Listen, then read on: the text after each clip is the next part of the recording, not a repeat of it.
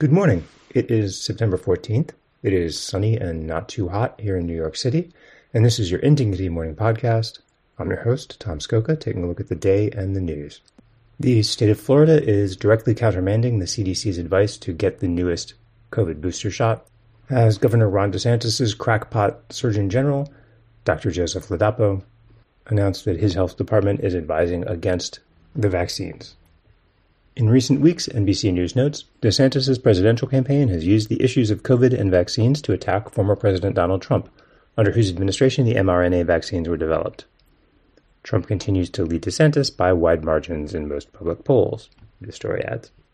On the front of the New York Times, the lead news story remains the Libyan flooding. The official death toll has not risen beyond yesterday's 5,300 or so, but the estimates of the ultimate count are now ranging between 10,000 and 20,000. Two more dams in the region, on top of the two that already burst, remain under serious strain. Elsewhere on page one, Eric Ulrich, the former building commissioner for New York Mayor Eric Adams, was arraigned yesterday on bribery charges.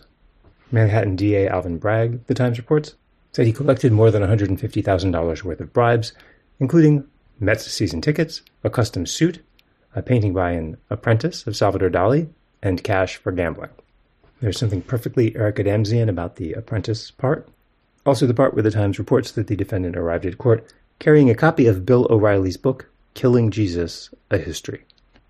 The indictments against Ulrich and other associates, the Times reports, portray Mr. Ulrich as a one stop fixer who, after rising to the highest levels of municipal government, reached into more than a half dozen agencies to expedite restaurant and building inspections assist with licensing problems, and arrange jobs and raises.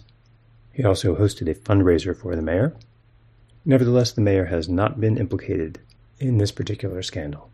Mitt Romney announced yesterday that he will retire from the Senate at the end of his current term, rather than seeking re-election in 2024, as part of the rollout of reporter McKay Coppins' upcoming Romney biography. Or else McKay Coppins announced his new book as part of the rollout of Romney's retirement. Either way, the junior senator from Utah dumped thousands and thousands of pages of diaries and documents on his biographer and reportedly talked at length, naming names, about the deceit and hypocrisy of his colleagues and their contempt behind closed doors for Donald Trump, all of which, if past as any precedent, will only lead to even more cringing submission to Trump on their parts. Congratulations to Mitt Romney for getting out in a way that will allow people with extremely short memories to claim that he did it with his dignity intact. A police dog in Chester County, Pennsylvania, caught the escaped convicted murderer Danilo Cavalcante, who'd broken out of prison nearly two weeks ago. While on the run, he had acquired a rifle and a Philadelphia Eagles sweatshirt. Times architecture critic Michael Kimmelman gives a rave review to the brand new Perelman Performing Arts Center in Lower Manhattan. Its facade, made up of thousands of half-inch thick, richly veined marble panels that are sandwiched between whisperingly thin sheets of glass, lights up like a lantern at night, Kimmelman writes.